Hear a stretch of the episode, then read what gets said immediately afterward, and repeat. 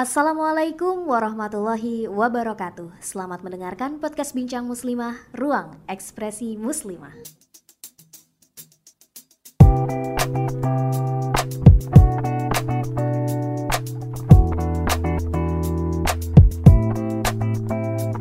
Assalamualaikum warahmatullahi wabarakatuh.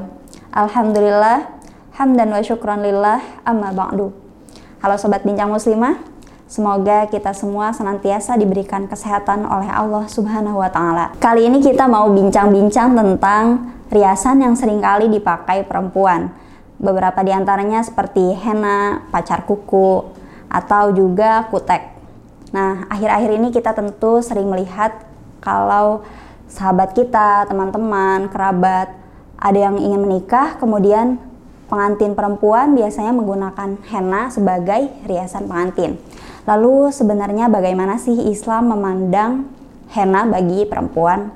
Dalam Islam, perempuan justru dianjurkan untuk menggunakan henna atau riasan di tangan dan kuku, terutama bagi perempuan yang sudah menikah. Dalam kitab Asnal Muthalib disebutkan wa fi baqil ahwal au fi ghairil ihram yustahabbu lil muzawwajah li'annahu zinah wa hiya matlubah minha li zawjiha. Dalam keadaan selain ihram dianjurkan bagi perempuan yang sudah menikah untuk menggunakan henna karena itu merupakan hiasan bagi dirinya untuk suaminya.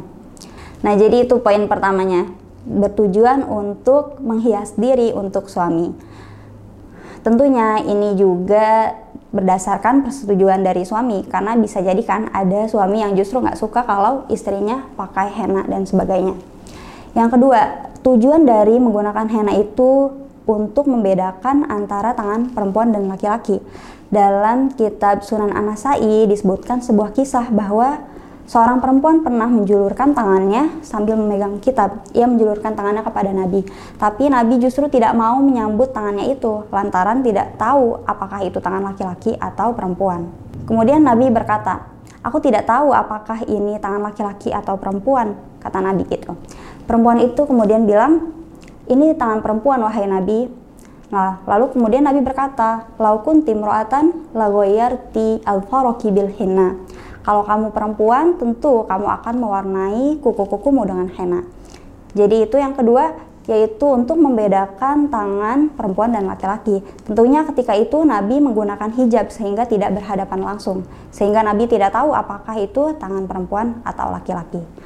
Lalu gimana sih ketika kita menggunakan henna, kemudian kita ingin sholat dan berwudu, apakah sholat kita sah ketika kita menggunakan henna? Mengenai ini ada dua hal yang harus kita perhatikan. Yang pertama, kita perlu melihat komposisi dari henna tersebut. Apakah di bahan-bahannya terdapat bahan atau unsur yang najis atau tidak. Kalau ada, tentu itu bisa menyebabkan sholat kita menjadi tidak sah. Tapi biasanya henna itu terbuat dari tumbuh-tumbuhan atau daun-daun sehingga insya Allah tidak ada unsur yang najis. Kemudian yang kedua, ketika kita menggunakan henna, uh, kita perlu melihat apakah itu hanya tersisa warnanya saja yang ada di kulit dan kuku atau masih ada bahannya yang menempel di kulit dan kuku kita. Kalau ada bahannya, tentunya itu harus dibersihkan dahulu supaya air wudhu bisa sampai kepada tangan dan kuku kita. Nah, biasanya yang seperti itu justru kutek ya, karena kutek itu dia itu bukan warnanya yang e, menyerap ke kuku, melainkan bahannya itu ada di atas kuku kita sehingga bisa e, menghalangi sampainya air wudhu ke kuku. E, jadi itu ya yang perlu diperhatikan apakah bahannya itu masih menempel atau tidak di kuku dan tangan kita. Kalau masih ada dan itu menyebabkan terhalangnya air wudhu sampai ke kuku, tentu itu menjadi menyebabkan wudhu kita menjadi tidak sah. Jika wudhu tidak sah, maka otomatis sholat pun menjadi tidak sah. Demikian Sobat Bincang Muslimah, semoga pembahasan kali ini bermanfaat.